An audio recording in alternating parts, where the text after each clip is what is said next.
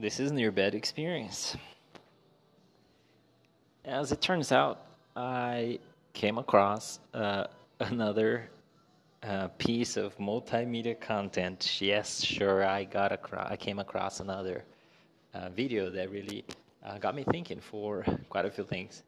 Um, so I was thinking about. So the video was about this this um, this guy who was a who's a photographer and um, he was um, traveling around for National Geographic and exploring the different ways in which different people eat. The reason why I stumbled upon this was because I was researching um, these people from Bolivia who are um, known for having no risk of heart attack, basically. Um, and they do have a diet that consists mostly of fish and bananas. Um, they do cultivate some some vegetables, uh, things like that.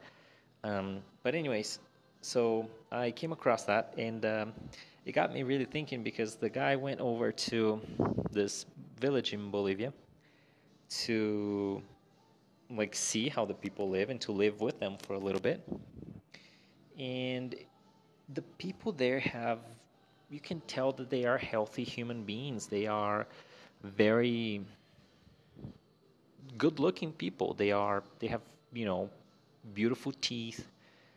Um, they have good skin. Um, it's very interesting. So, anyways, um, it got me thinking about, like, of course, the ways in which we live here in the Western world, um, how we maybe got some things wrong with all kinds of chemicals and toxins and how we poison our environment and the places and the things around us and how we are so sanitized that you know like we don't allow for the natural occurrences to happen. Like these people they may have the lowest risks of you know heart attack or you know cancer cholesterol whatever whatever is it that they they found out about these people, but they also are riddled with parasites. You know, so they have parasites everywhere, um, which is sort of like they are integrated with that environment.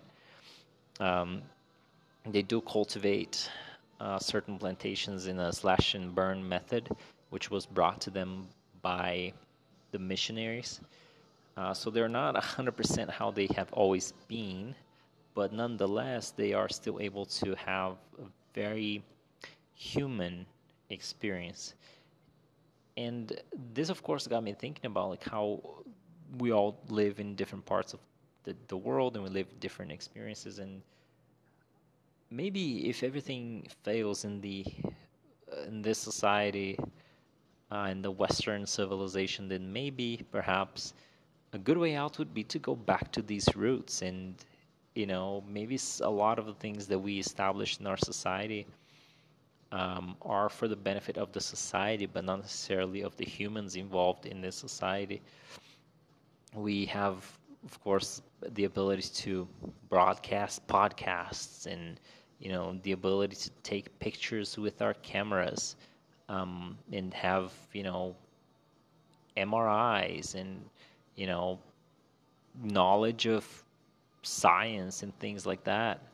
Um, but then at the same time, we are leaving behind a lot of what we could be, which is just a decent, nice animal, a nice integrated, uh, you know, an animal that is part of the environment that, that is around you, you know, and that, that is sufficient uh, in most cases. There's n- nothing else that you need really, you know, if you have your cultivation of food and your fishing and you know your your basics then you're covered. There's really nothing else. And it got me really thinking like these are people who are vanishing from the world little by little because they are either being integrated with society or at times they may be um, they may neglect their, their cultures and their languages may be mixed with you know languages that are commonplace and then their natural traditions may be gone over time and they don't have to worry about you know things that we tend to worry about like oh certain a certain level of education or you know a certain you know status or anything like that.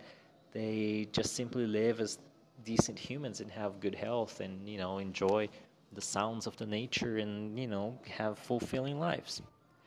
Um, maybe there's not much else that we can ask for that can be just just enough um, yeah, so this is this is one of the things that I was uh, really thinking about. Of course, it opens up doors to many other things.